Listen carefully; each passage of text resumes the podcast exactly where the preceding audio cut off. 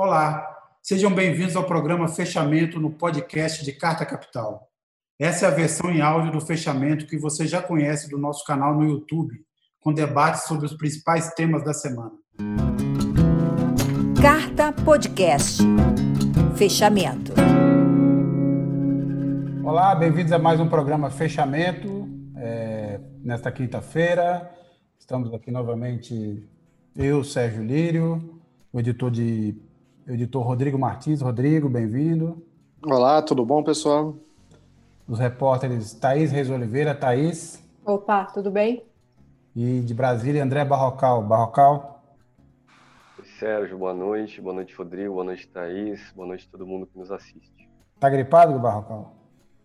Fiquei um pouco resfriado essa semana, mas nada que indique coronavírus. Tenho tá mantido certo. meu isolamento social. Muito bem. Aliás, é um dos assuntos que a gente vai falar hoje. Há, há esses sinais aí de repique é, em várias partes do país. São Paulo, por exemplo, é, interrompeu. São Paulo estava num processo de desmontagem de leitos, interrompeu esse processo, vai manter os leitos que tem por enquanto. Por, também na escola, nas escolas públicas de São Paulo, é, só o ensino médio vai voltar, aquela outra fase de abertura da escola, do ensino fundamental não vai continuar. Em Curitiba, as aulas vão ser interrompidas. Na grande, governador Valadares, a gente estava falando aqui, voltou para a fase vermelha, vai voltar assim, só o comércio essencial.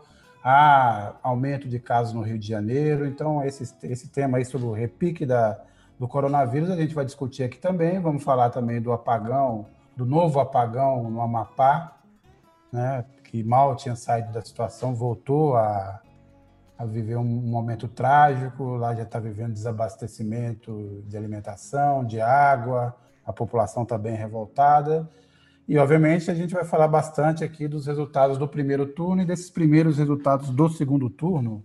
É, ontem saíram algumas pesquisas do Ibope, hoje saíram aqui algumas do Datafolha. Eu vou citar, então, aqui três que saíram hoje do, do Datafolha. Em São Paulo, pensando aqui nos votos válidos, Bruno Covas, 58%, Guilherme Boulos, 42%. É, no Rio de Janeiro, é, Eduardo Paes, 71% e Marcelo Crivella, 29%.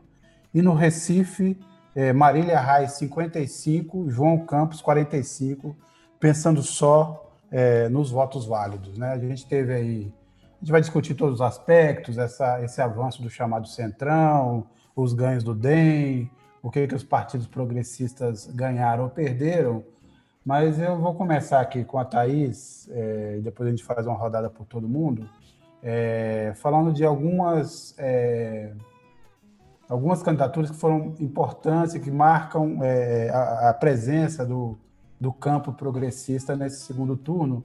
E a gente, eu queria que, avalia, que a gente avaliasse aqui cada uma delas. Vamos começar, por exemplo, por Porto Alegre. É, a Manuela Dávila, nas últimas pesquisas do primeiro turno, as últimas pesquisas do primeiro turno apontavam a Manuela Dávila com alguma uma boa vantagem é, em relação aos, aos, outros colocados. Ela tava, chegou a aparecer com 40% das intenções de voto pelo Ibope. Aí você, na sexta-feira, teve a confirmação da. Na sexta-feira, véspera da eleição, a, confirmação da final aí da, da desistência, que na verdade tinha começado no meio da semana, mas confirmou na quinta-feira, na verdade, é, do José Fortunati, que era um dos concorrentes. Ele teve que desistir da candidatura por conta da situação do vice dele, que tinha sido impugnado. Acabou é, apoiando o Sebastião Mello do MDB. É, e o Sebastião Mello, no fim das contas, acabou chegando em primeiro lugar é, no primeiro turno, uma diferença muito pequena em relação a Manuela, mas ele ultrapassou a Manuela. É, ainda não, não temos nenhuma, nenhuma pesquisa ainda do Rio Grande do Sul, de Porto Alegre, mas, é, obviamente, houve uma mudança de onda.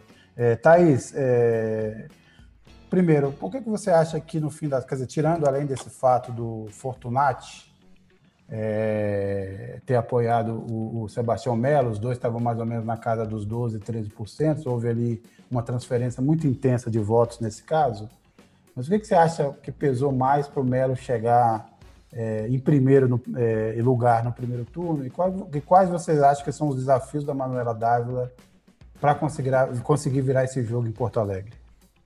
Olha, Sérgio, cada campanha tem uma explicação diferente para esse fenômeno e uma terceira razão convergente. Eu conversei com o Sebastião Mello ontem é, a respeito dessa discrepância das pesquisas, né? Essa é, se eu não me engano, a pesquisa nas capitais que apresentou uma maior discrepância. Esse movimento não foi captado sequer na pesquisa de Boca de Uma, como você mencionou anteriormente. E ele, ele me disse que a campanha dele não leva em conta as pesquisas do Ibope, que esse provavelmente foi um erro de metodologia da campanha e que eles têm trabalhado com outras pesquisas internas e já tinham notado esse movimento. A campanha da Manuela é, fala primeiro numa torrente de fake news que a Manuela tem sido vítima desde o início dessa campanha, mas também anteriormente em outros momentos da carreira política dela ela, infelizmente, por ser uma mulher de esquerda, uma figura destacada do campo progressista, jovem, mas com uma carreira de muitos anos, num partido que tem comunista no nome, acaba sendo um alvo fácil para essa para profusão de toda sorte de boatos nas redes sociais. Isso voltou a acontecer. Aconteceu em 2018, foram muito marcantes ali as campanhas de difamação contra ela, voltou a acontecer nessa campanha municipal. Né? O TRE chegou a retirar alguns links, né? cerca de 90 links com notícias falsas sobre ela, que chegaram a ser compartilhados mais de meio milhão de vezes. Então, esse tem um peso bastante representativo, mas convergindo, é, os dois, tanto o Sato quanto a, Sato não, Sebastião Melo, quanto a Manuela, entendem que a abstenção é, nas urnas foi o, bastante determinante para esse resultado. Né? O Porto Alegre foi a capital onde houve mais abstenção nas urnas e os votos nulos, os votos brancos, as pessoas que não compareceram somados chegam inclusive a superar é, a performance, os votos somados dele e da Manuela. Então muita gente deixou de votar tanto a campanha dele como a dela avaliam que isso tem a ver com as propostas, de alguma maneira, não sabe exatamente por qual motivo, nenhuma das propostas ali apresentada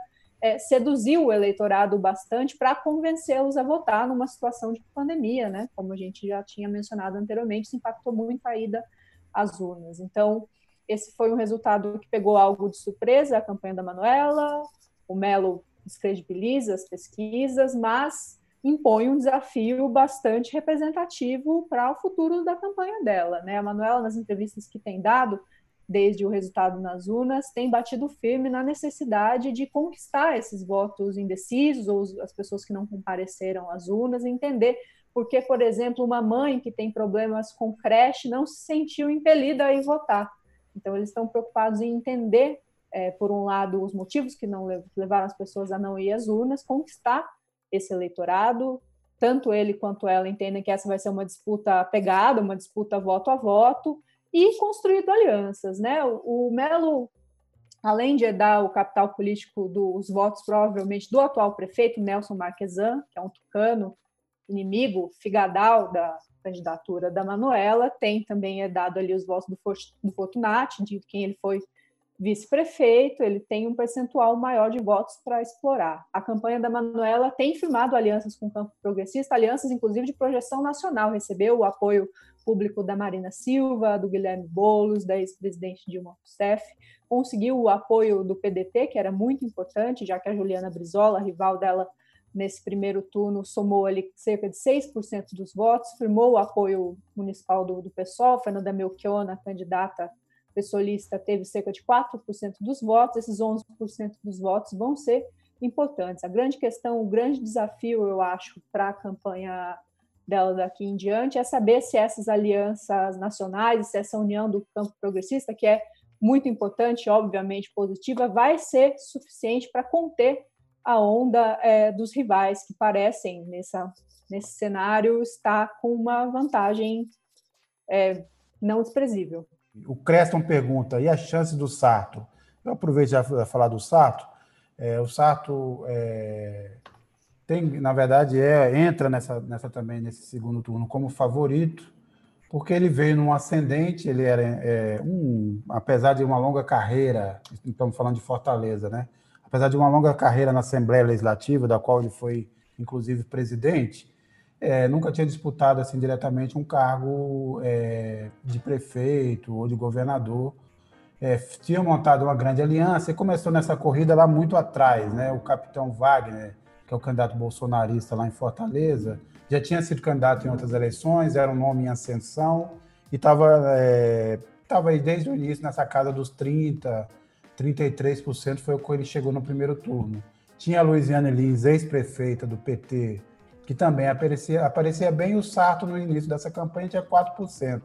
Acabou chegando ao fim do segundo turno, ao do primeiro turno, com 35%, fez um, um amplo arco de aliança, está ampliando essa aliança. Até agora, pelo que eu entendi, só o PCdoB ainda não confirmou se vai apoiá-lo ou não lá no segundo turno ou não, mas aparentemente vai apoiar. Ele já, ele já tinha um, um, amplo arco de alianças, então tem uma máquina toda além, é, além desses todos esses deputados, prefeitos que foram eleitos, deputados estaduais, deputados federais, tem um apoio dos irmãos Cid e Ciro Gomes, tem um apoio do governador do estado Camilo Santana do PT e tem um apoio do prefeito de Fortaleza, que é do PDT Geraldo Júlio. Então, é, tem tudo para ganhar no nome e, além de tudo, tem uma rejeição muito mais baixa do que o Capitão Wagner. Então, tudo indica que o Sarto é, caminha, a não ser que aconteça, obviamente, uma mudança muito radical, é, caminha, caminha para ganhar essa eleição e vencer, vamos dizer assim, o mais proeminente nome do bolsonarismo no segundo turno. É, então, essa questão é mais ou menos, para mim, no meu entender, Creston, desculpa, a situação do Sarto em Fortaleza. Agora, antes da gente passar uma outra rodada, eu queria fazer uma pergunta aqui para o Barrocal. Barrocal, a gente viu, ao contrário, por exemplo, de 2018, que todo mundo saiu muito magoado das eleições, há, por exemplo, essa, essa, essa acusação de que o Ciro, muito, que, que parte muito dos petistas, de que o Ciro foi para Paris, de quem não sei o que não se engajou. É, desta vez você teve, é, você está tendo em várias é, cidades, em várias capitais importantes, um apoio maciço. Então, o Ciro já é, declarou seu apoio ao Boulos e a Manuela Dávila em Porto Alegre, o Lula está com Boulos, obviamente estaria com a Maria, é, com a Manuela Dávila por conta da, é, do fato do PT ter a vice na, na, candidatura da Manuela. A Marina Silva se colocou ao lado da Manuela Dávila, também no, no é, é, em Porto Alegre ah, o Freixo ao mesmo tempo, ao Freixo, o PT, estão fazendo, dizendo assim, um apoio crítico ao Eduardo Paes contra o Crivella é, no Rio de Janeiro. A gente sabe, obviamente, que esse campo progressista não é que teve um grande avanço nessa eleição. O que, na verdade, mais se comemora nesse momento, de forma geral, vamos dizer assim, o que os especialistas, ou pelo menos a esquerda mais celebra, é ah, um recuo do bolsonarismo, né? não do Bolsonaro, não só do Bolsonaro, mas da ideia do bolsonarismo. Então, menos policiais eleitos, menos pastores proporcionalmente eleitos, tal. Agora, você acha que é, olhando esse, essa, essa disposição agora de apoios, né, claros, explícitos, inclusive com participação na campanha de alguns deles, você acha que deu-se agora finalmente o start para tal a tão sonhada aliança ampla, frente ampla? Sim, Sérgio, é um, são sinais importantes. Eu entendo que isso não garante que nós veremos em 2022 uma grande frente de esquerda um candidato único. Me parece bem difícil que isso aconteça, mas hoje existe mais disposição, aparentemente, para diálogo e conversas e reuniões dentro do campo progressista do que como você bem anotou, na eleição de 2018. E antes, se me permite só, Sérgio, foi certamente uma desatenção, só uma correção, o prefeito de Fortaleza é o Roberto Cláudio. Roberto Cláudio. Geraldo claro, Júlio claro. é o de Geraldo Recife. Júlio é, de, de, é o de, de Recife, é isso. É o de Recife, é correto. Mas e, e, aí eu até aproveito o, o, o, a eleição de Recife para fazer um... Vou fazer a minha, meu comentário aqui baseado no PSB, que é um partido aí do campo progressista que parece estar tá mais, mais é, não, não, diferentemente do PDT, não está assim tão entusiasmado para aderir logo a uma, a uma a candidaturas progressistas onde elas acontecem, né? É, hoje à noite vai, vai acontecer aqui em Brasília uma reunião da direção nacional do PSB. E é uma reunião que pode tomar decisões sobre a posição do partido na eleição lá de Porto Alegre, de apoiar ou não a Manuela Dávila, do PCdoB, e também sobre a eleição aí em São Paulo, apoiar ou não Boulos, PSOL, PSOL. Lá em Porto Alegre, a direção local do PSB é a favor de apoiar o Sebastião Melo, adversário da Manuela. O presidente do PSB, o Carlos Siqueira, ligou, falou por telefone com o presidente municipal do partido, com o presidente estadual do partido e invocou nessas conversas que existe uma resolução nacional que permite intervenções federais para decidir por apoio ou não. Então a tendência é que haja lá em Porto Alegre, no PSB, uma espécie de mão de ferro que leve o partido a declarar apoio a Manuela. E veja que curioso, o PSB hoje é um partido que faz parte do governo estadual, governo do Tucano Eduardo Leite. Como o Tucano é o prefeito de Porto Alegre, ficou pelo caminho, não vai conseguir se reeleger, né? O São Marquesano. E a situação em São Paulo? O Márcio França, que foi o candidato do PSB, é no fundo um tucano, foi até vice do, do governador tucano Geraldo Alckmin em São Paulo. Mas a eleição de governador de 2018, que ele disputou no segundo turno contra João Dória, que é do PSDB, provocou algum tipo de fratura nesse tucanismo do Márcio França. Ele teve na eleição para governador do estado, na capital paulista, mais votos do que o João Dória. Então, sim, faria diferença para o Guilherme Boulos ter o apoio do Márcio França agora. França que teve aí, é, se a memória não falha, 14% da, da, da votação em São Paulo. E qual que é a situação nacional em relação a São Paulo? É, o presidente do partido, o PSB, o Carlos Siqueira, gostaria de deixar que o Márcio França tomasse uma decisão.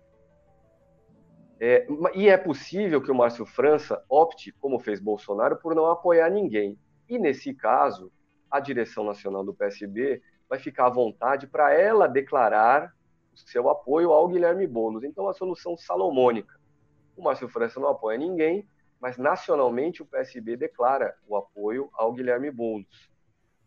E aí eu chego também à eleição municipal em Recife. Olha que curioso. Aí é um, é um, é um xadrez, é uma salada completa no campo progressista. O PT da Marília Reis conseguiu apoios dos candidatos que, da direita ficaram pelo caminho, do DEM e da delegada bolsonarista. E o PCdoB, um aliado tradicional do PT, apoia o João Campos, o candidato adversário da Marília, da Marília Reis. O, PSD, o PCdoB, aliás, que é o vice do governador do PSB, governador pernambucano, João Câmara. É Paulo, desculpa, Paulo. Paulo Câmara. E é também do PCdoB de Pernambuco a presidência do partido. A Luciana Santos é de lá. E o que, que se diz no PSB para explicar esse apoio dos candidatos de direita a Marília Reis? que é uma tentativa, já olhando a eleição de governo do estado em 2022, de quebrar a perna do PSB já na capital agora, para facilitar uma derrota do Paulo Câmara lá na frente. Então, enfim, acho que é, nesse momento eu, eu gostaria de comentar a respeito do, do embrólio no campo progressista. É, sim. É, qualquer forma, sim, tem, tem, essa, tem toda essa situação aqui, realmente aqui a decisão em São Paulo tende a ser essa mesmo, o Márcio França não, não se comprometendo. É, e aí também não se sabe também se um, o quanto um apoio dele, dado o eleitorado dele, um apoio dele explícito teria efeito sobre o eleitorado dele, que é, que é mais, que é mais, vamos dizer assim, é, conservador, menos de esquerda do que o eleitorado em geral do, é, do, PS, do PSB em outros estados, então é, é, é uma solução que deve caminhar por aí. Agora, é, Thaís, é, antes da gente também chamar o Rodrigo, é, falando um pouco de novo da Marília Reis. É, ela, como bem o, o Barrocal ressaltou, é, tentou fazer no, no, primeiro turno e também, já pensando no segundo turno, uma campanha muito mais pragmática, né?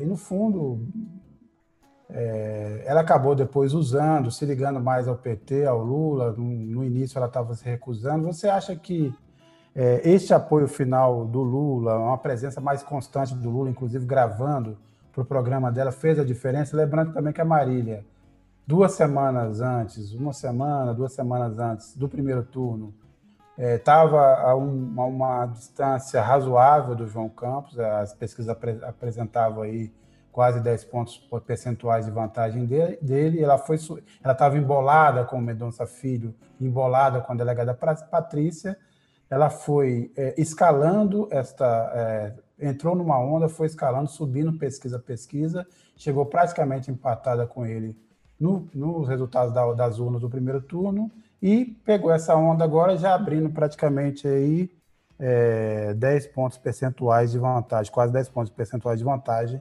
sobre ele, no, no momento em que parece favorável a ela esta, esta curva é, em Recife. O que, que você acha que levou a esse desempenho da Marília Reis nesta reta final e nesse início do segundo turno? Olha, Sérgio, os números mostram que a presença mais ostensiva do Lula na campanha dela e cientistas políticos recifense com, com os quais eu conversei corroboram essa essa visão de que é o presidente Lula com certeza ajudou a chegar no segundo turno. Ele gravou com ela aqui em São Paulo, tem aparecido é, em várias peças audiovisuais, é um slogan que ela tem usado mais recentemente, fala do avô Miguel Arraes, fala, o slogan é o seguinte, é Lula, é Arraes, Arraes e é Marília Arraes. Então ela assumiu a defesa do legado do PT na capital recifense, a defesa do presidente Lula, e essa diferença nos números mostra que essa estratégia colou. A campanha que eles tinham, que o PT havia colocado em em circulação nas primeiras semanas era mais anógena, mais focada na figura pessoal dela, com, na, com símbolos mais discretos do PT, acenos discretos, talvez para evitar ali um revés antipetista, a estratégia mudou e os números mostram que deu certo. Mas se esse apoio ostensivo vai é, contribuir para que ela mantenha essa vantagem no, segundo turno é, é, muito difícil dizer. Como o Barrocal mencionou anteriormente, mais do que uma candidata do PT, a Marília Reis é hoje a principal força de oposição à hegemonia do PSD em Pernambuco e tem aproveitado o interesse desses campos divergentes em minar essa hegemonia para construir alianças e levar adiante essa candidatura. Então, nesse sentido, um apoio mais ostensivo do presidente Lula pode atrapalhar é, essa busca pelo voto conservador, que não só ela tem é, empreendido nessa, nesse segundo turno, mas também o João Campos, seu adversário, né, o candidato do PSB, ele acena para um voto antipetista, tem feito agora, ele que sempre foi é, um candidato bastante comedido, tem agora feito ataques mais gravosos ao partido, minimizando o legado do PT, inclusive alianças entre o PT e o PSB no Estado e em Recife. Então, tem feito um aceno antipetista e ela, por outro lado, tem costurado alianças pragmáticas com campos conservadores. Eu conversei com aliados da Marília Reis e perguntei se esse pragmatismo não causava um constrangimento dentro do partido. Né? É importante lembrar que a candidatura da Marília Reis, o projeto da Marília Reis dentro do PT, não foi nunca foi uma unanimidade. Há em Recife bastante ligada ao PSB e ela teve que brigar por essa candidatura. E os resultados que ela tem agora mostram que esse projeto era um projeto acertado, tá? vai ser um projeto provavelmente bem sucedido.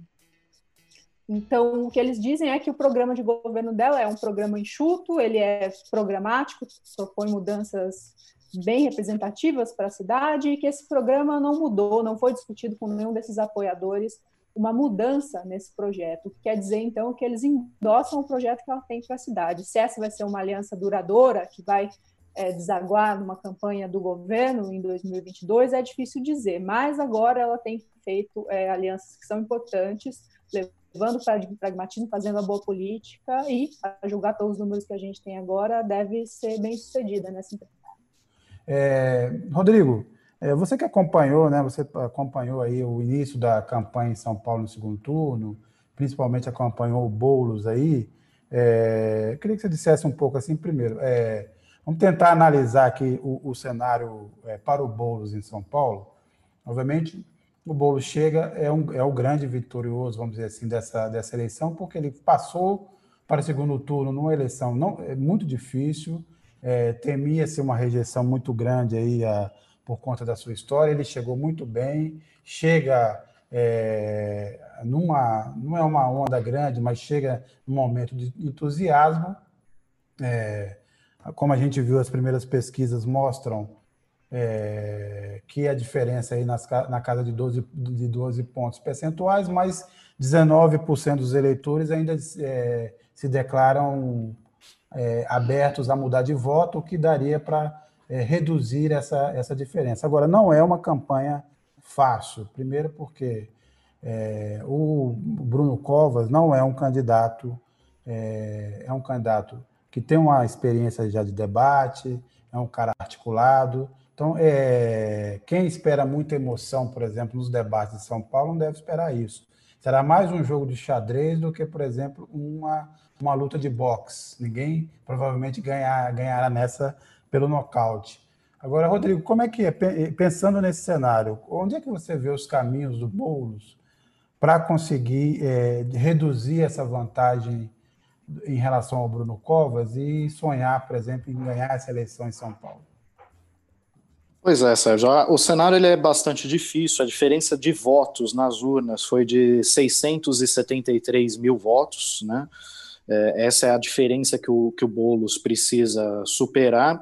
E não será só com o, os votos, a transferência de votos dos partidos do chamado campo progressista que ele será capaz de, de superar essa, essa diferença e virar em São Paulo. É, o Boulos, inevitavelmente, precisará avançar sobre o eleitorado é, mais à direita, né, mais, mais é, ao centro, no caso, né, que eventualmente vota à direita, eventualmente vota à esquerda. Né? É, e agora, o, o, indiscutivelmente, o candidato do PSOL ele tem alguns caminhos é, que, que podem é, eventualmente ser bem-sucedidos. Primeiro ponto é que ele teve no primeiro turno apenas 17 segundos é, de exposição na televisão né, na, na, TV aberta. E agora ele vai ter dois blocos de cinco minutos, totalizando 10 minutos. É um, é um tempo igualitário em relação ao seu adversário tucano, o que vai permitir que ele se apresente melhor à população paulistana é, e alcance um número muito maior de pessoas. Né? A sua estratégia nas redes sociais ela foi muito bem sucedida no, no primeiro turno, é, tanto que ele acabou tendo uh, uh, um desempenho muito bom entre os eleitores de 16 a 24 anos. Né? É, por quê? Porque o, o PSOL fez uma campanha bastante criativa. O Bolo chegou a participar de o reality show de um dia de campanha, no, transmitido ao vivo no YouTube, a jogar games ao vivo e, e interagir com, com seus oponentes, a participar de um podcast é, de, de, videogames e, e, dialogar com um público que não tradicionalmente é politizado e é, identificado com, com, o campo progressista. E aparentemente isso deu bastante resultado nessa faixa de 16 a 24 anos. Né? Mas também as, as estratégias nas redes sociais é, permitiram que ele se apresentasse é, é, ao público de todas as idades, né, suavizar aquela imagem sisuda do líder do MTST, né, que muita gente tem ainda no, no, no seu imaginário, é, por, porque esses vídeos traziam uma dimensão humana do Boulos, uma, uma, sabe, uma figura que aos 16 anos decidiu trocar um colégio particular por um colégio público, porque achava que precisava ter contato com uma realidade que não era dele, que aos 19 anos foi é, se juntou a um acampamento sem teto em Osasco, deixando o conforto da casa dos pais é, em Pinheiros, um bairro é, abastado de São Paulo, né? É, e que dedicou aí os últimos 20 anos à luta é, pelo direito à moradia na, na, cidade de São Paulo.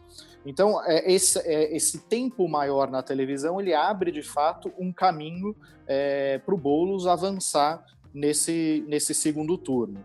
Um outro aspecto que eu acho que é muito importante é justamente a união dos, dos partidos do chamado campo progressista é, PT, PCdoB, PDT e Rede já manifestaram apoio ao candidato, né? É, e apenas o PSB é, ainda não divulgou a sua, a sua decisão final, como o Barrocal é, lembrou recentemente. Há uma disposição da direção nacional do PSB em apoiar o candidato, mas é, o, o, candidato do PSB derrotado no primeiro turno, Márcio França, ele é um pouco reticente a essa aliança. Até porque nas eleições de 2018, quando ele se candidatou ao governo é, do estado de São Paulo, ele se ressente com o fato do, do PSOL não ter manifestado apoio a ele no segundo turno das eleições. Né? É, e claro, seria muito importante que o, o, o Márcio França se juntasse no palanque e participasse ativamente da, da, da campanha na televisão mas é, todos os demais líderes estarão presentes. Então, assim, o Tato e o Orlando Silva já participaram de atos na rua. A, Maria Lu deve é, se juntar a, a, essa, a essa mobilização nas ruas também. É, Ciro Gomes, é, Lula, até mesmo o governador do Maranhão, Flávio Dino, são figuras esperadas é, na campanha é, dele na televisão, né? E o, o, o Covas ele já é, é demonstrou claramente que ele adota duas estratégias para tentar minar o crescimento de bolos. Uma delas é associar o Boulos ao radicalismo. Né? Desde o primeiro discurso dele após a apuração é, dos votos em São Paulo, ele faz insinuações de que ele é o candidato da moderação, ao passo que o Boulos seria o candidato do radicalismo. E nos debates ele insiste nisso. Ele nunca fala diretamente Boulos é um radical, mas ele fala: ah, o radicalismo não sabe fazer isso, eu sei. O radicalismo não enxerga dessa forma, eu enxergo de tal forma, e por aí vai. Como se ele estivesse se diferenciando do radicalismo de Boulos. E a outra coisa é apontar a, a, a suposta inexperiência administrativa é, de Boulos, uma vez que ele já tem, já, a, enfim, a, o controle da cidade de São Paulo há cerca de dois anos e meio e já teve experiência também como secretário é, em gestões tucanas. Né? É, e para isso também há um remédio. Né? É, primeiro, é, é, é, é essa, é, nesses, nesses 10 minutos diários de televisão, o PSOL vai ter a oportunidade de desmistificar uma série de preconceitos que costumam ser associados ao Boulos e ao sem-teto, né? apresentar melhor a história dele, apresentar melhor a história da Erondina, que é uma, uma figura central na, na, na estratégia da, da, campanha do, do, do, PSOL, e inclusive responder essa questão da, da, da experiência administrativa de uma forma bastante inteligente. Boulos vai se apresentar como um homem dos, do, do, movimento social que tem uma experiência de 20 anos atuando na luta por moradia digna e que tem uma sensibilidade social que o seu oponente não tem. Mas ele tem ao lado dele a Luísa Erondina, que foi prefeita da, da, da cidade de São Paulo no, no, início dos anos 90, né, que tem uma história para apresentar e que aparece como principal fiadora do governo dele.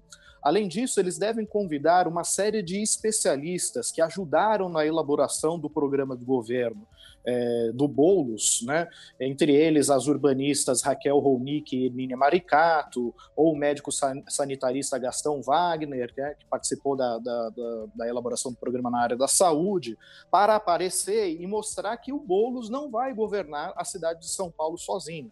Ele, ele tem um time que ele está montando, né? E é um time que, inclusive, o ajudou a preparar o programa de governo dele, que foi bastante elogiado por profissionais de diferentes setores. Tanto que ele recebeu apoio é, por meio de manifestos de urbanistas, de economistas, de uma série de, de, de categorias profissionais que identificaram no programa dele é, propostas muito consistentes. Né? Então, assim, é, é um cenário difícil, é, mas não é impossível reverter o jogo em São Paulo. Né? E, e, com a adesão da militância de outros partidos, como o PT, o PCdoB, é, na mobilização das ruas, esse tempo adicional na televisão e a, e a possibilidade de apresentar esses especialistas que vão, é, de uma certa forma, é, dar garantia de que o governo Boulos é, tem condições administrativas, tem condições de, de tocar esse, pro, esse projeto adiante. E eu acredito que a, que a candidatura dele deve crescer bastante e talvez é, nesse movimento de redução da diferença entre ele e o Covas nas pesquisas, isso de fato consolide uma onda que pode surpreender no resultado do segundo turno. É, Barrocal, é, aproveitando também a sua reportagem dessa semana, a gente viu esse, esse cenário aí, né? O, um avanço do dito centrão, né? Um, bons, bons desempenhos do DEM, PP, PSD crescendo, né? É, a gente ouviu esses dias aí, a crônica política tem falado que é, alguns auxiliares do Bolsonaro têm recomendado que ele se filie a algum partido assim mais das antigas ou volte para o PSL. Também há especulação de que é, o Centrão agora, depois do resultado que conseguiu aí nas eleições, chega com mais apetite agora na volta aí ao, a Brasília, ao trabalho congressual. É, o que, que você acha que, de que forma essa eleição, o resultado dessas eleições aí, é, já no primeiro turno, é, indicam de como será um, as relações do Bolsonaro com sua base. Dois, a agenda do governo Bolsonaro nos próximos anos. Bom, eu acho que, em primeiro lugar, eu é, gostaria de chamar a atenção para o seguinte: eu, eu entendo que a relação, é, que o sentido é oposto àquilo que tem sido dito nos últimos dias. Não é que o Centrão saia mais forte dessa eleição, foi o Centrão que mostrou força na eleição. E por isso ele fez mais prefeitos, fez mais vereadores. Esse bloco Centrão, que na Câmara hoje reúne cinco partidos, ele cresceu 32% em número de prefeituras. Vai ter agora 1.850. Um outro bloco que eu chamo na minha reportagem da semana de colaboracionista, que o Centrão é governista, abraçado a Jair Bolsonaro, aderiu de corpo e alma ao governo. Agora, existe um outro grupo de partidos que são colaboracionistas da agenda econômica neoliberal desse governo, que são basicamente o DEM, o PSDB e o MDB. Esse trio em conjunto encolheu 17% no número de prefeituras e agora está menor que o Centrão, vai ter 1.745 prefeituras a partir do ano que vem. Então, esse resultado tende a aproximar mais Jair Bolsonaro desses partidos do Centrão. Se esta semana nós vimos emanar do Palácio do Planalto especulações é, dirigidas a jornalistas de que o Bolsonaro pode se filiar a algum partido do Centrão. Bolsonaro que não é mais do PSL, foi eleito pelo PSL, e até hoje não conseguiu tirar do papel aquele partido da bala, o partido do três oitão com que ele sonhava, o Aliança pelo Brasil. Ele, Bolsonaro, já foi do PP, que é o principal partido hoje do Centrão. Então não seria lá muito difícil para ele entrar, filiar-se a um partido desse bloco. Bolsonaro, que namorou esse bloco e tentou o apoio dele na eleição de 2018, não deu certo, o Centrão aderiu à campanha de Geraldo Alckmin, aquela campanha brilhante de 5% de votos. Mas o Centrão pode agora aderir, quem sabe, à reeleição de Bolsonaro. Vai depender, claro, do Ibope presidencial em 2022, se Bolsonaro chegará competitivo como um candidato presidencial em 2022. E hoje a tendência é de que ele tenha alguma força.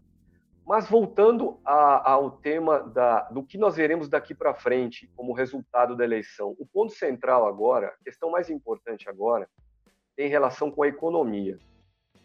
Esse, esse, eu, eu diria que o grande vencedor da eleição foi o blocão neoliberal. E esse blocão neoliberal ele é rachado hoje. Então, entre o centrão de um lado e os colaboracionistas de outro. E o que, que diferencia esses dois lados naquilo que, do ponto de vista econômico e congressual, nós veremos daqui para frente. O governo precisa dar um jeito de arrumar uma saída para as suas contas públicas que estão no vermelho e para bancar a permanência do auxílio emergencial que o ministro da Economia, Paulo Guedes, sonha em ter como algo permanente, mas chamado de outro nome, por exemplo, um Renda Brasil, Renda Cidadã, uma espécie de Bolsa Família ampliado. E o Centrão, ele defende qual plano A? Uma nova CPMF, um tributo sobre transações é, digitais e movimentações financeiras, que é também uma proposta do Paulo Guedes. Só que o presidente da Câmara, Rodrigo Maia, líder dos colaboracionistas, não pode nem ouvir falar de CPMF. Talvez seja por causa do passado dele de trabalhar para bancos. A, a poderosa Federação dos Bancos, a FEBRABAN, tem feito contra a ideia de uma nova CPMF. Não é, por, não é por outra razão que o ministro Paulo Guedes outro dia chamou a FEBRABAN de casa de lobby. Né? Então, nós veremos agora, no final do ano, ou talvez no início de 2021, um pega para capar. Vai vingar a ideia de um imposto novo para fechar as contas e bancar o Renda Brasil? Ou vai vingar a ideia defendida pelo Rodrigo Maia, que é também uma proposta do Paulo Guedes, de tungar o salário dos servidores federais? Tungar em até 25%. É essa a solução do Rodrigo Maia para o problema do rombo do orçamento. Pega dinheiro dos servidores. Essa decisão será provavelmente a mais importante e que determinará o futuro do governo Bolsonaro até 2022, porque será uma decisão com impacto na economia. Afinal, a economia vai crescer, vai crescer a que ritmo? O desemprego vai cair, vai cair a que ritmo? É, pensando no Congresso, é, Barrocal, quem você acha que foi o vencedor? Olhando isso aí, né, pensando na próxima eleição, por exemplo, para presidente da Câmara dos Deputados, quem você acha que saiu fortalecido nessa história? O Centrão, repito, o Centrão. E é bem lembrado, Sérgio. O, a eleição para presidente da Câmara em fevereiro é outro ingrediente nesse grande, essa grande bagunça que eu acabei de descrever. Porque o líder do Centrão, Centrão que, repito, gostaria da ideia de uma nova CPMF para salvar as contas públicas, é candidato à presidência da Câmara. Arthur Lira, do PP de Alagoas. Rodrigo Maia não pode mais se candidatar a presidente da Câmara, mas gostaria de eleger o seu sucessor. Um sucessor saído desse grupo que eu chamei de colaboracionista.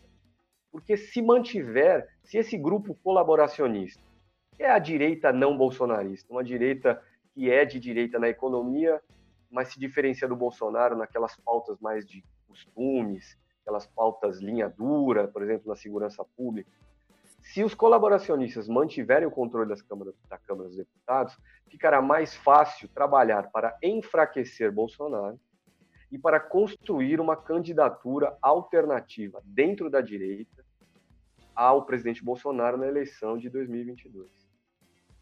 É, Rodrigo, Andréa Teles pergunta aqui: é, o jornalista é, pede uma análise. Se ela considera que pode haver algum movimento dos eleitores, dos apoiadores do Bolsonaro em São Paulo que é, não gostam nada, tem no, no governador, mais do que no prefeito Bruno Covas, no governador João Dória, um inimigo declarado, se poderia ter é, um movimento para votar no Boulos para tentar derrubar o Dória. Não me parece, dados os apoios recentes. Né? Hoje, por exemplo, o PSL, embora o PSL e a Joyce Hasselman hoje não sejam mais, sejam também críticos ao bolsonarismo e ao Bolsonaro, eles hoje declararam esse apoio e a gente teve o apoio também do Russomano, que é, chegou em quarto lugar na campanha, teve cerca de 10% de votos no primeiro turno, que também fez esse apoio aí, declarou apoio ao Bruno Covas. Não, não, não parece a, é, haver essa liga, né? essa possibilidade de um voto, vamos dizer assim, um voto útil, entre aspas, dos eleitores do Bolsonaro numa tentativa de enfraquecer o Dória em São Paulo. Ou você acha que tem? Olha, eu acho muito pouco provável que um eleitor bolsonarista confie o seu voto em Guilherme Boulos, que historicamente é pintado pelo Bolsonaro como um diabo na terra, né? um grande comunista, um cara perigoso, um invasor de propriedades e por aí vai. Mas eu acredito sim que pode haver um efeito de abstenção significativo do eleitorado bolsonarista. Porque ao mesmo tempo em que eles rejeitam o Boulos, eles também não gostariam de ver o Dória sair vitorioso dessas eleições. Então, eu acredito que sim, que uma parte significativa do eleitorado bolsonarista que confiou seu voto ao Russomano ou a outros candidatos menores que, é, que surgiram na disputa, pode eventualmente preferir não sair de casa para votar ou é, votar branco e nulo. Essa é uma possibilidade mais palpável é, e, é, e, é, algo que, inclusive, alguma, algumas pessoas do, do, do PSOL, da campanha do PSOL, imaginam que pode acontecer. Agora, é, aqui pulando, pulando para outro assunto, a gente teve aqui agora nessa, nesse interregno aí, nesses primeiros dias aí entre o primeiro e o segundo turno, aliás, um movimento também que foi muito semelhante, aconteceu de forma, e tem acontecido de forma semelhante nos Estados Unidos, foi que a gente começou a ter agora alertas mais claros aqui também de um, repique é, da pandemia. Né? Lembrando, por exemplo, que ontem os Estados Unidos bateram recorde é, de casos e tiveram um aumento substancial de mortes. É, você tem o refluxo ainda, o que, o que se chama de segunda onda, inclusive a gente pode até discutir isso, se é uma segunda onda ou não, por exemplo, se houve uma mutação no vírus, ou se é só mesmo o fato de que você aglomerou, então é ainda é o mesmo processo iniciado em março, mas o fato é que você tem todo esse, esse essa alta de casos na Europa, é, menos de mais de infecção do que de mortes. Você teve um, um aumento preocupante também de morte e de casos nos Estados Unidos, e você está tendo registro no, no, Brasil, a gente falou isso aqui no início do programa, repassando. É, Curitiba voltou, recuou na, na, abertura das aulas. São Paulo está tendo um aumento de casos, tanto nos hospitais públicos quanto nos hospitais privados, tomou várias medidas. É, havia, é, é, na verdade, é, voltou atrás, por exemplo, no, no, fechamento, no desmonte de leitos. Minas Gerais está com com, com aumento de registros e algumas regiões estão voltando para a fase vermelha. Há, há, problemas no sul do país e no Nordeste. É, vou começar aqui pela Thaís. Thaís, é, é, o que, que a gente. E, obviamente, também as autoridades continuam dizendo que ainda é preciso, e os especialistas precisam analisar. Hoje, o Bruno Covas diz, por exemplo, que aqui ainda não, não dá para dizer que há um aumento, que ainda estamos na fase de estabilidade. Thaís, o que, que dá para dizer exatamente em relação à pandemia do coronavírus? O que está se passando exatamente no Brasil neste momento? Olha, Sérgio, acho que a afirmação mais taxativa que a gente pode fazer a respeito desse cenário todo, não só no Brasil, mas a experiência dos países europeus também mostra isso, é que a segunda onda, ou repique, como algumas pessoas preferem chamar, existe, é uma ameaça concreta os países europeus, é, algum, a Itália, a França, a Espanha, viveram inclusive lockdowns. Os números agora têm mostrado lá que esse fechamento curto de duas semanas, de algumas semanas, tem surgido para conter esse novo surto de casos e aqui no Brasil algumas cidades já estão novamente vivendo uma alta. Então, é, a segunda onda existe. Eu acho que nenhum, nenhum mais negacionista dos políticos, exceto pelo presidente, os apoiadores mais amalucados, não conta com isso. Mas a gente tem uma dificuldade em lidar com essa segunda onda, cujo tamanho depende do nosso esforço e da velocidade em conter agora o, o, os novos casos, conter é, esse fluxo de pessoas que agora já está em níveis, quase níveis pré-pandemia, depende de uma ação muito rápida. Mas no meio do caminho, em algumas capitais, há uma eleição, que é o caso de São Paulo. Alguns pesquisadores têm notado que, por conta das disputas municipais, certos municípios têm adiado a tomada de decisões mais assertivas em relação à segunda onda, e essa demora pode ser fatal. Em lugares onde já houve é, uma decisão no primeiro turno, onde é o caso de Curitiba, por exemplo, de outros municípios, a tendência é que a imposição de novas medidas de distanciamento seja mais rápida. Mas a questão é, a segunda onda existe,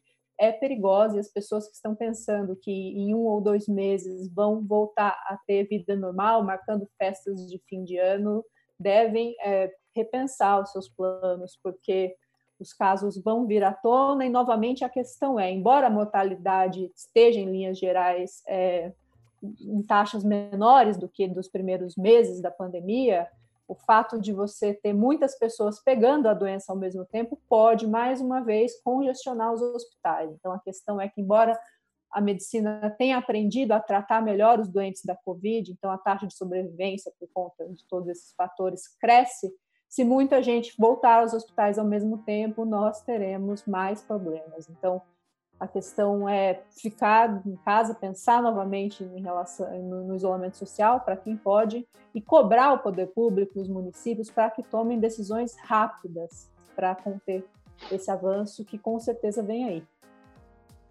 O Rodrigo, Paulo César da Silva pergunta se a gente tem algum detalhe da vacina que chegou essa semana em São Paulo, lembrando que chegou aí uma um estoque de 120 mil vacinas aí da, da, das primeiras produzidas na China. Né? Lembrando que o acordo com o Butantan é chega primeiro uma, uma, remessa vinda diretamente da China, enquanto se prepara aqui toda é, a produção que depois será desenvolvida em São Paulo. É, os resultados das vacinas continuam sendo muito promissores, né?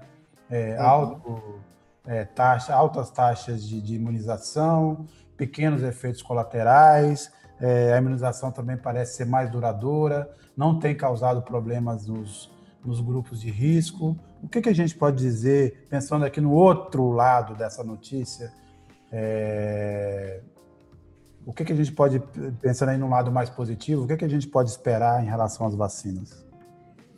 Então, é, Sérgio, é, é assim, é, é, muito, é muito promissor que, que, que esse lote já tenha chegado ao Brasil e que os resultados das pesquisas indiquem que o imunizante chinês ele é eficaz, é seguro, é, os estudos estão comprovando isso e, inclusive, é, é já foram publicados os primeiros estudos das fases 1 e 2 é, do desenvolvimento dessa vacina em revistas científicas que têm aquela obrigação de fazer a revisão é, das pesquisas, de validar os estudos, então são indicadores realmente confiáveis. Né? Agora, o que me chama a atenção foi uma notícia que eu vi há pouco de que é, o Instituto Butantan está montando um grande esquema de segurança e tentando ocultar o local onde vai ser estocado é, esse lote de vacinas que chegou da China, temendo é, sabotagem é, desse material por conta dos seguidores amalucados do presidente da, da, da, República que acreditam que a vacina chinesa é, é, ineficaz, que carrega algum vírus do comunismo ou que pode é, é modificar o DNA humano e aquele, aquele monte de bobajol que costuma ser difundido como teoria conspiratória nas redes sociais e que acaba, infelizmente, é, pegando muita gente simples é, é, desprevenida e acaba acreditando, embarcando nessas cascatas. Né? Então, existe uma preocupação de fato de haver é, algum tipo de sabotagem a esse, a esse material que chegou da, da, da China, assim como houve uma tentativa de sabotagem da, das eleições com ataques hackers no último domingo. Né? Então é algo que a gente precisa é, ficar atento, né? É, e ao mesmo tempo é preocupante que um, um, setor cada vez mais amplo da sociedade brasileira, é, sensibilizada por esse discurso irresponsável do presidente da República, é, esteja rejeitando é, tomar vacina, né? É, confiando nessas fake news de que a vacina não é segura, de que seremos feitos de cobaias e de que a China criou o vírus para lucrar com isso e por aí vai, é, é, algo que realmente vai expor uma parcela significativa da população brasileira a um risco desnecessário caso essa vacina se mostre de fato eficaz, segura e, e esteja disponível para a população. Agora, de toda forma, a gente precisa lembrar que demora um certo tempo para ser produzido a quantidade de doses necessárias para imunizar toda a população, né? É, e também para distribuí-las. Né? É, haverá uma prioridade né, na vacinação dos profissionais da área da saúde, depois os grupos de risco, idosos, pessoas que têm comorbidades, etc. e tal, e somente depois isso deve ser é, estendido à população como um todo. Então, não é algo que deva acontecer nas próximas semanas, é algo que deve é, demorar um certo tempo para ocorrer e, portanto, é, mantém-se o alerta de que, é, diante deste repique ou essa segunda onda do coronavírus, é melhor tomar todas as cautelas necessárias. Então, quem puder ficar em casa é, e evitar é, sair às ruas de, forma desnecessária, fique, e quem não puder, que se proteja da melhor maneira possível, com máscara de proteção, lavando a, as mãos constantemente, usando álcool em gel quando não tiver acesso a água e sabão, enfim, adotando todas as medidas de, de prevenção que são recomendadas pelos especialistas. Agora, Barrocal, é, você acha que esse assunto, quer dizer, essa, essa, essa, essa, essa alta aí, que ainda não se configura, obviamente, claramente como uma tendência, e os resultados que ela pode ter, ou seja, se a gente tiver de novo muitos registros de mortes e, e de infecção que levem a uma, a, no, a necessidade de recuo em medidas de, de, de flexibilização, de isolamento, você acha que já está no radar em Brasília, por exemplo, a preocupação no Congresso, no governo, com as consequências, obviamente, que isso traria, porque um novo, uma nova faixa, fase de isolamento social é, levaria, obviamente, a mais um afundamento das, da situação econômica, uma piora da situação econômica brasileira. Verdade, Sérgio. É, bom, primeiro sobre Brasília, eu queria falar do caso local. O governador daqui, o Ibanez Rocha, do MDB, foi o pioneiro na adoção de medidas, sociais, eh, de medidas duras de isolamento social contra o coronavírus, lá atrás, ainda em março. Ontem ele teve uma reunião com empresários. E o que foi que ele disse sobre esse assunto? Estamos preparados para uma segunda onda e rezando para que chegue logo uma vacina. Mas se houver uma segunda onda mesmo, a gente não vai fechar o comércio como fez lá atrás. Então, isso mostra que não existe disposição de, mais uma vez, enfrentar o interesse econômico para impor medidas sanitárias que protejam o conjunto da população. Bom, aqui o Distrito Federal, ele resolveu, na semana passada ainda, anunciou que faria uma testagem em massa com a população para medir aí se nós chegamos ou não à tal da imunidade de rebanho seriam testadas mais ou menos umas 10 mil pessoas. A expectativa é de um resultado dessa testagem até o Natal. Mas a Universidade de Brasília, a UNB, que é uma instituição federal, ela divulgou um estudo nos últimos dias que aponta o Distrito Federal é o segundo estado com a maior taxa de contaminação, só perde para Roraima, taxa de 22%, ali empatado com Rio de Janeiro e com Pernambuco. E a imunidade de rebanho ela é atingida por uma contaminação da ordem de 60% a 70%. É isso que dizem aí os, os especialistas, os infectologistas. Então, aqui parece que nós estamos muito longe da tal imunidade de rebanho, porém, não existe disposição de adotar medidas duras que contraírem o interesse econômico.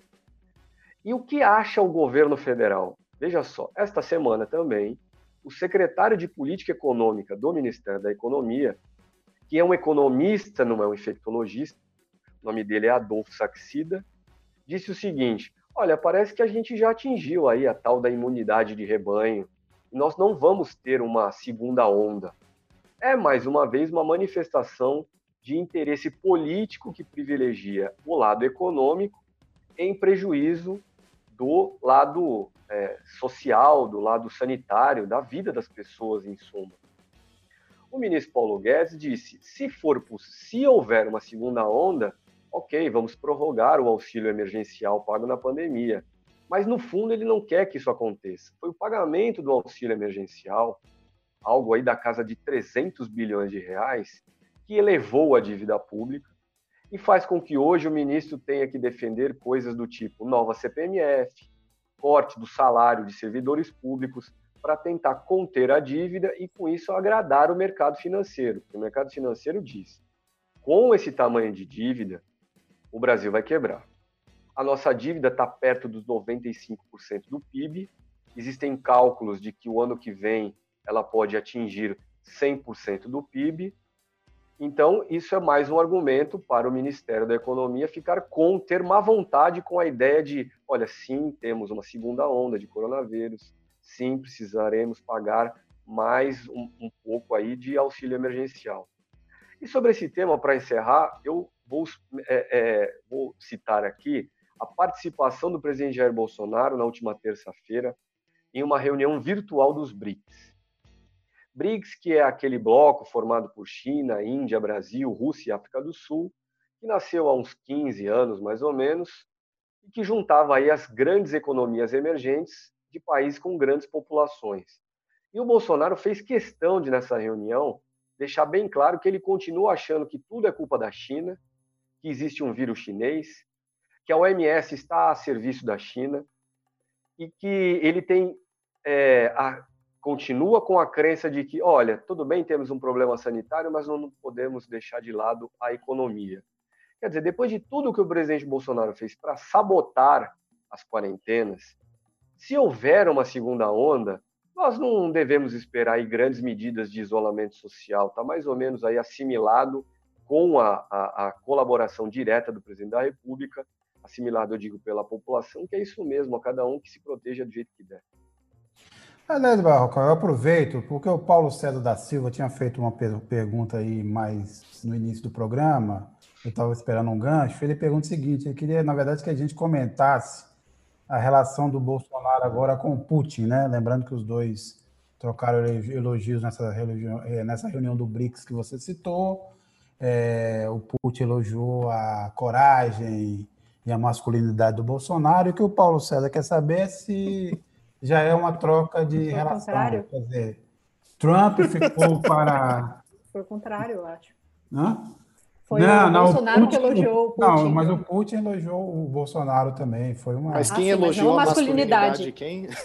Não, na verdade foi o seguinte: o Trump falou da coragem, do pulso e da firmeza, né? O, desculpa, o, o, o Putin falou em relação ao Bolsonaro. E aí a pergunta do Paulo César se é uma, já é um, o Bolsonaro em busca de uma nova relação, uma nova amizade, um novo apoio no cenário internacional e se isso poderia funcionar é um movimento para se observar de fato. Se a gente vai ver aí um, uma mudança numa pecinha do xadrez geopolítico. E aí eu vou tomar como premissa algo que certa vez o ex-ministro das Relações Exteriores Celso Amorim me disse. O Partido Democrata nos Estados Unidos prefere antagonizar com a Rússia no plano global. E que o Trump mudou isso ao assumir o não é, não é que mudou isso, mas o Trump, enquanto presidente, antagoniza com a China. Já que Trump parece ser a carta fora do, bala, do baralho e nós teremos Joe Biden, um democrata na Casa Branca, talvez nós vejamos um endurecimento da relação dos Estados Unidos com a Rússia, ao mesmo tempo que haja talvez um distensionamento na relação entre Estados Unidos e China. A gente não pode esquecer também que a eleição de 2016, eh, vencida por Donald Trump nos Estados Unidos, tem até hoje alegação lá nos Estados Unidos, por parte de eleitores democratas, de que sofreu interferência russa. E já naquela época, o presidente russo era Vladimir Putin. Está no poder, aliás, há muitos anos. Então, para chegar a Bolsonaro e Putin, talvez sem, Bolso sem Donald Trump na Casa Branca, Bolsonaro precise sim buscar aí uma relação mais saudável com um grande player na geopolítica e esse player talvez seja, por que não, Vladimir Putin. Com a China, Bolsonaro não parece disposto a distensionar. Vide o que eu comentei há pouco a respeito das declarações dele na reunião dos BRICS. A gente teve esse longo é, problema de abastecimento de energia no, no, no Amapá, ele aparentemente tinha sido solucionado em parte e voltou a ter problemas. E, inclusive, esse foi um tema do, da, da, entrevista da sexta-feira da passada do, do Barrocal. É, e a gente vai assistir um trecho agora de alguma de como está a situação lá no estado e algumas declarações de alguns é, moradores, de alguns cidadãos a respeito disso. O Cacá vai rodar aí para gente. Fila para comprar água mineral, minha gente. Procurando água na cidade inteira, eu vim comprar, mas só tem aquilo ali, dois fardos de água no mercado inteiro. Acabou água na cidade, nem no supermercado tem mais. Espaço reservado para carne, ó, tem nada. Campado, vai ser muitas horas já pintar o gelo para levar para casa e conservar de mim. Até essa rua aqui tem energia, para aí não tem mais. A população já não aguenta mais. O povo tá. O hospital tá com luz, né? Funcionou nos dois primeiros dias à base de gerador, mas a situação em Macapá é caótica. Então, Rodrigo, é, você que acompanhou esse caso aí também nesses dias aí, é, o que, que dá para falar sobre essa, esse novo apagão é, no Amapá? Pois é, Sérgio. O primeiro apagão ele ocorreu no dia 3 de novembro, né? O estado inteiro, é, o estado inteiro não, 90% do estado, né, da, da população do estado ficou sem luz por quatro dias, totalmente. E depois é, houve um, um, restabelecimento do fornecimento de energia, mas de forma intermitente.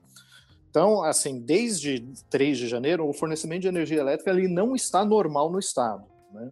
E aí, na última terça-feira, 17 à noite, houve um novo apagão que atingiu a, a, as mesmas, a capital Macapá e outras 13 cidades do estado, atingindo essa mesma população de 90%, é, que, que abrange 90% da população do estado. Né?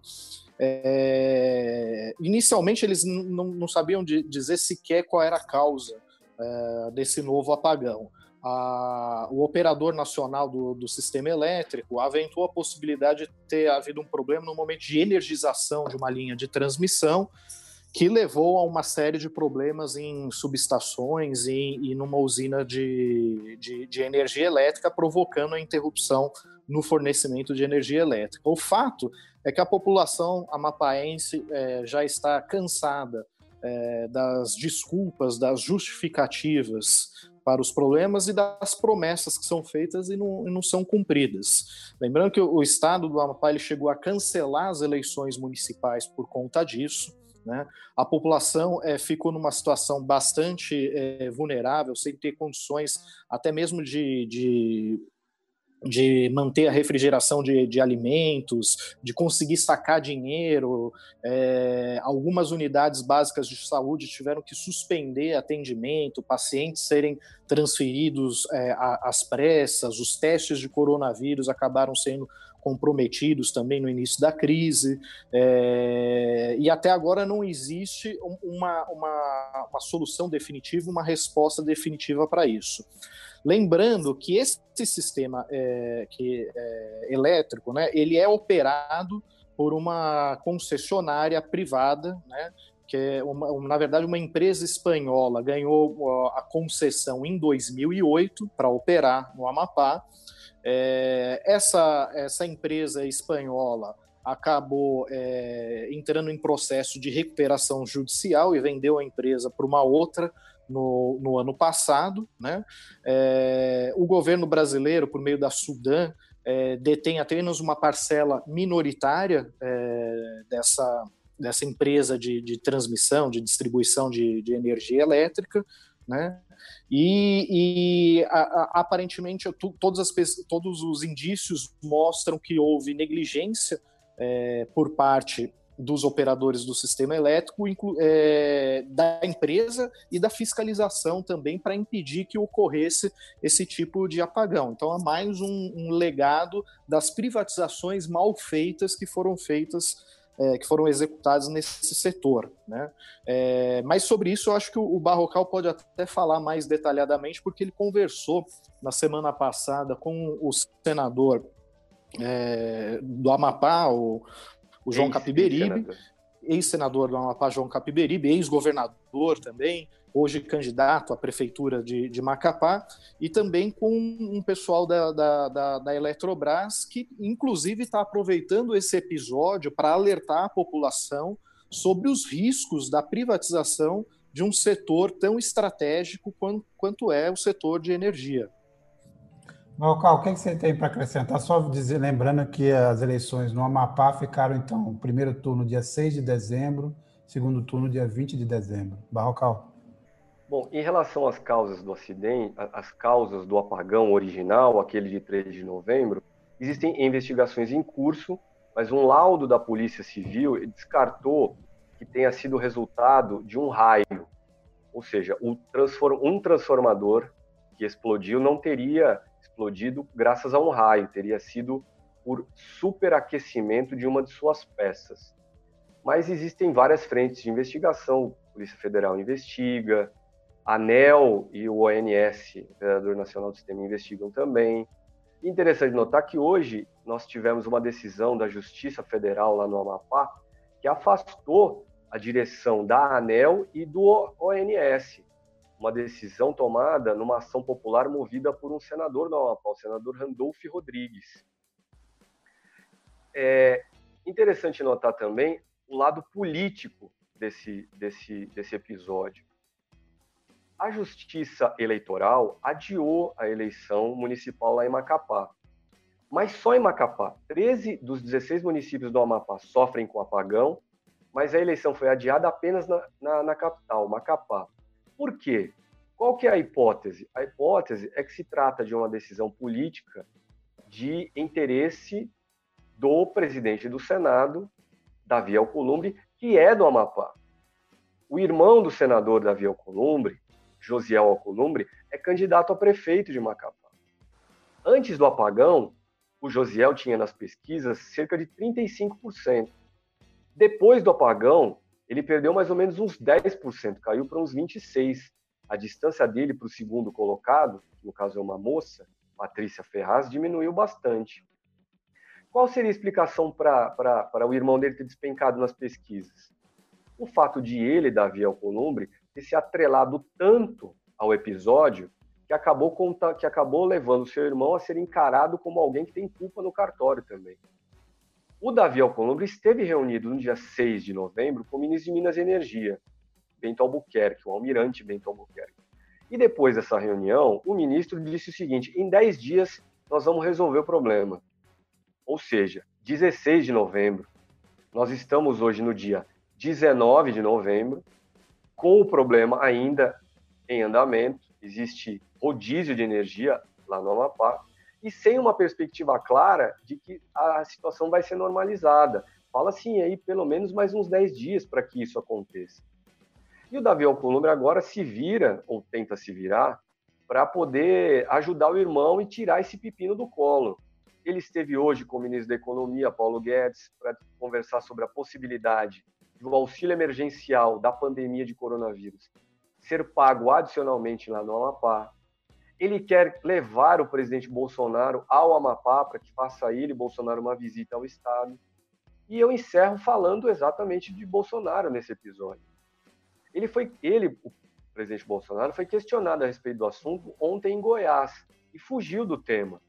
O presidente brasileiro parece ter falado muito mais da eleição americana, parece ter se interessado muito mais pelo que acontece na eleição americana do que o que acontece em um dos 27 estados do Brasil.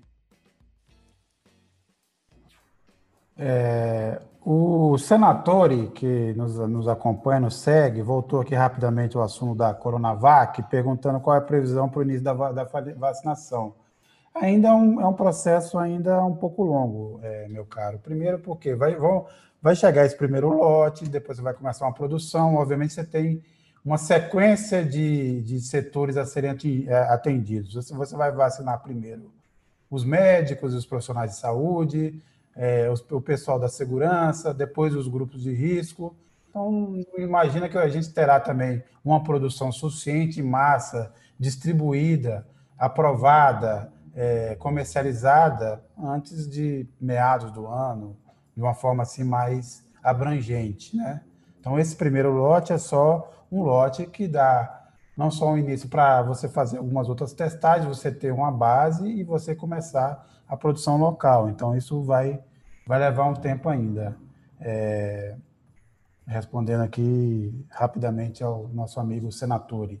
É, na, na cultura, o pessoal aí, o, o Eduardo Nunomura vai nos contar um pouco, eles trouxeram essa semana uma reportagem sobre um novo filme que chegou ao mesmo tempo ao cinema e a, ao streaming, aos, às, às redes de streaming, que é um filme chamado A Febre, é um filme muito interessante, protagonizado por, por índios, por, por atores indígenas, e que conta também um, um, ponto de vista muito interessante, porque, na verdade, é uma discussão sobre essa aculturação, sobre a, a, a adaptação difícil né, é, dos índios, dos indígenas, a, a, certas vidas urbanas. Esse filme chama Febre. Quem vai contar um pouco para a gente é o Nuno Mura. Meu caro, diga aí. A Febre, filme de Maia Darim, que entrou em cartaz dia 12, simultaneamente nos cinemas e serviços de streaming. O longa teve de adiar sua estreia em abril por conta da pandemia do novo coronavírus. Agora, ele corre o risco de passar despercebido do grande público, mas não deveria. A produção já venceu mais de 30 prêmios, inclusive o de crítica internacional do Festival Locarno, na Suíça. Ambientado em Manaus e protagonizado por indígenas, a história gira em torno de Justino, interpretado por Regis Mirupo, do povo de Sana. O protagonista saiu de sua aldeia há mais de 20 anos para viver em Manaus, onde trabalha como um vigilante num porto de cargas. Viúvo, ele só tem a companhia da filha Vanessa, interpretada por Rosa Peixoto, do povo tariano. Ela é enfermeira em um posto de saúde, mas graças à lei de cotas conseguiu uma bolsa para estudar medicina na Universidade de Brasília. A febre é falado em português e em tucano, uma das quatro línguas indígenas oficiais de São Gabriel da Cachoeira, no Alto Rio Negro, de onde o elenco é originário. Mas não se preocupem, nas falas indígenas há legendas como em qualquer outro filme norte-americano. Espero que gostem da dica e até uma próxima. Rodrigo, é... qual é o destaque aí da semana? O que, você acha que o pessoal precisa ficar ligado aí nos próximos dias? Bom, eu, eu chamaria atenção para o exemplo dado pelos nossos vizinhos da Argentina, com a aprovação pela Câmara dos Deputados da Argentina de um imposto é, emergencial sobre grandes fortunas para mitigar é, os impactos da pandemia do coronavírus. Então, a, a Câmara dos Deputados da Argentina aprovou é, nessa semana um, um imposto sobre grandes fortunas que deve atingir apenas aqueles cidadãos que têm um patrimônio superior a 2,5 milhões de dólares, né, é, que passariam a ser taxados entre 2% e 3,5%, um progressivo, né, é, e que deve atingir apenas é, 9.200 argentinos no país.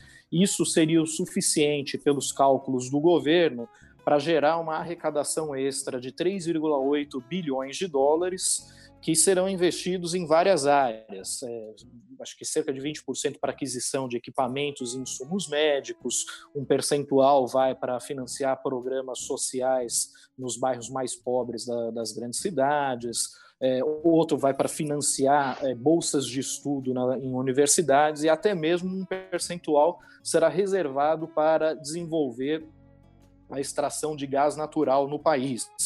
É um exemplo que eu acho que, que, que, que fica para o Brasil, que neste momento está com um problema fiscal muito grave, né? um problema de, de arrecadação, uma, não, não sabe como equacionar isso. Né? É, o governo pretende criar um Renda Brasil, um Renda Cidadã, como o Barrocal falou, e cogita e já cogitou tudo. Já cogitou suspender a bônus salarial, já cogitou recriar a CPMF, é, já cogitou uma série de medidas menos taxar, taxar o andar de cima. Né? Os 1% mais ricos do país permanecem é, é, intocáveis. Né?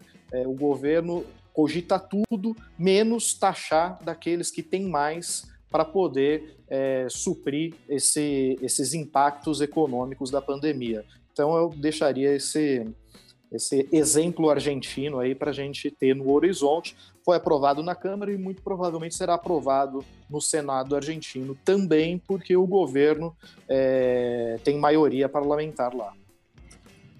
Beleza. Thaís, e sua dica?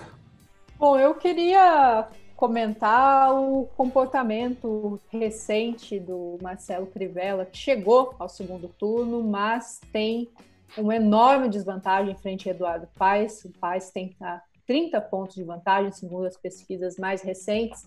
E diante da impossibilidade de vencer esse páreo, o Crivella tem se mostrado algo desesperado. Ontem viralizou um vídeo onde ele xinga João Dória, governador de São Paulo, de vagabundo, de um outro palavrão que eu não quero repetir aqui.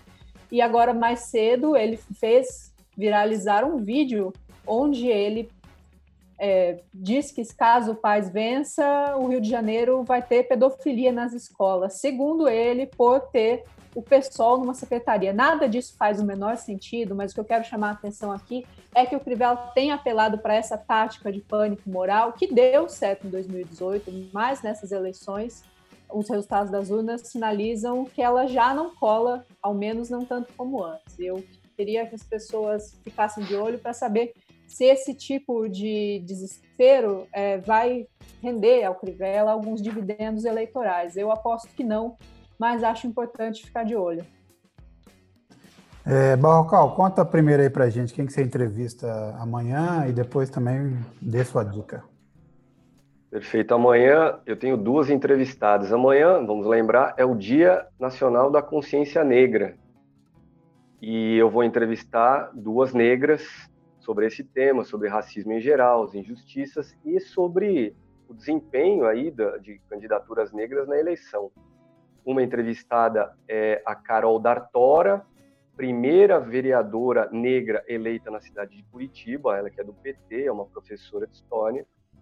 E a outra entrevistada é a Givânia Maria da Silva, é uma educadora quilombola, é uma doutoranda aqui na Universidade de Brasília, é uma referência em, no tema quilombo.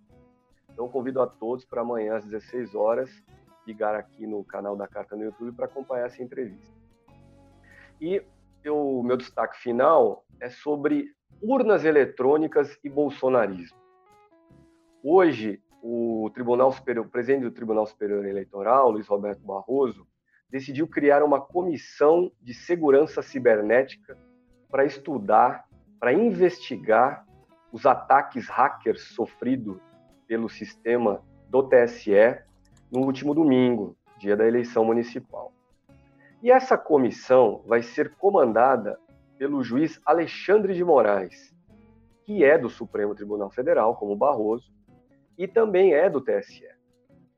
Ele, Barroso, ele, Moraes, que é o relator de dois inquéritos que são delicados para as milícias digitais bolsonaristas e para aqueles partidários de Jair Bolsonaro que defendem a ditadura, que promoveram atos de defesa da volta da ditadura, atos realizados esse ano. E aí, vamos do zero, por que, que chegamos a esse ponto?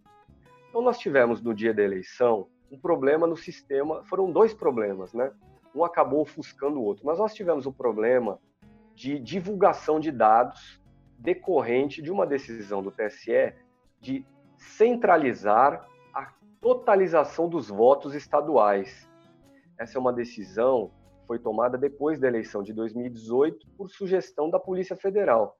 A Polícia Federal disse o seguinte: olha, se ficar totalizando os votos em 27 estados, a chance de haver fraude, ataque é maior. Então seria melhor fazer tudo no TSE. E o TSE topou. Então nós tivemos aí a compra de um supercomputador, assim chamado pelo TSE, que faria essa totalização dos votos e com isso seria possível divulgar os votos. Mas esse supercomputador, ele deu pau, não foi possível é, realizar testes previamente com ele por causa do coronavírus. É também de se chamar atenção que foi um supercomputador e um sistema comprados sem licitação de um fornecedor americano, a Oracle. E fica a pergunta: por que é que o Brasil entrega o seu sistema eleitoral, ou parte dele, para uma empresa estrangeira tomar conta. Agora, os Estados Unidos podem saber mais facilmente os dados de todos os eleitores brasileiros. Mas, paralelamente a isso, nós tivemos um ataque hacker ao sistema do TSE. Ataques que partiram, segundo informações preliminares, daqui de dentro do Brasil, dos Estados Unidos e também da Nova Zelândia. O ministro Barroso, presidente do TSE, disse que isso é obra de milícias digitais. E quem são as milícias digitais? São bolsonaristas. Então é para investigar esse ataque que essa comissão de hoje foi criada e ficará então a cargo de Alexandre de Moraes, que, repito, é o relator no Supremo do inquérito que investiga, investiga as milícias digitais bolsonaristas. Mas essa comissão também vai investigar uma coisa que aconteceu no mundo real, não no mundo virtual.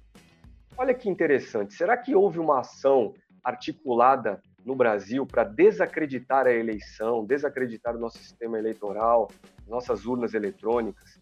Um, é um, essa é uma operação de desacreditação, deslegitimação bolsonarista. O Bolsonaro vive falando que o nosso sistema é fraudulento. Ele chegou a dizer nos Estados Unidos esse ano que ele ganhou a eleição de 2018 apesar de fraude, que houve fraude na eleição. Mas nós tivemos o seguinte episódio no dia da eleição de 15 de, de novembro, último domingo. Apareceu um carro na porta do Ministério da Justiça que caiu dentro do espelho d'água, que é uma espécie de um laguinho que existe em volta do ministério. E esse carro, ele tinha uma madeira amarrada ao seu acelerador. É como se alguém tivesse tentado fazer o carro funcionar sem motorista. Um esquadrão antibombas foi chamado, o local foi isolado.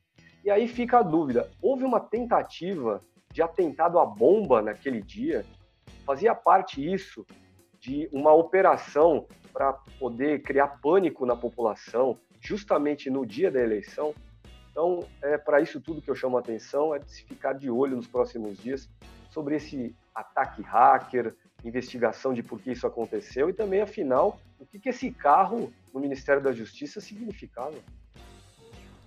Maravilha, vamos ficar de olho. Eu lembro que amanhã, às 19 horas, eu vou mediar um debate aqui, mais um debate sobre eleição, uma parceria da Carta Capital com o portal A Terra Redonda e com o Instituto Sérgio Miranda. Vão estar aqui comigo o ex-senador e ex-governador Roberto Requião, José Genuíno, ex-presidente do PT, os deputados Orlando Silva e Ivan Valente. A gente justamente vai discutir o debater um pouco aí o desempenho dos partidos progressistas na eleição e as perspectivas daqui para frente. Então, às 19 horas da manhã, teremos esse debate. Eu queria agradecer mais uma vez ao André Barrocal, ao Thaís Reis Oliveira e ao Rodrigo. E também agradecer a vocês que tiveram a paciência de nos aguentar até agora. Então, até a próxima. Boa noite, boa noite, pessoal. Boa, noite, pessoal. Bom tchau, fim tchau. de semana. Tchau, tchau, gente. Boa noite, bom fim de semana aí. Carta Podcast. Fechamento.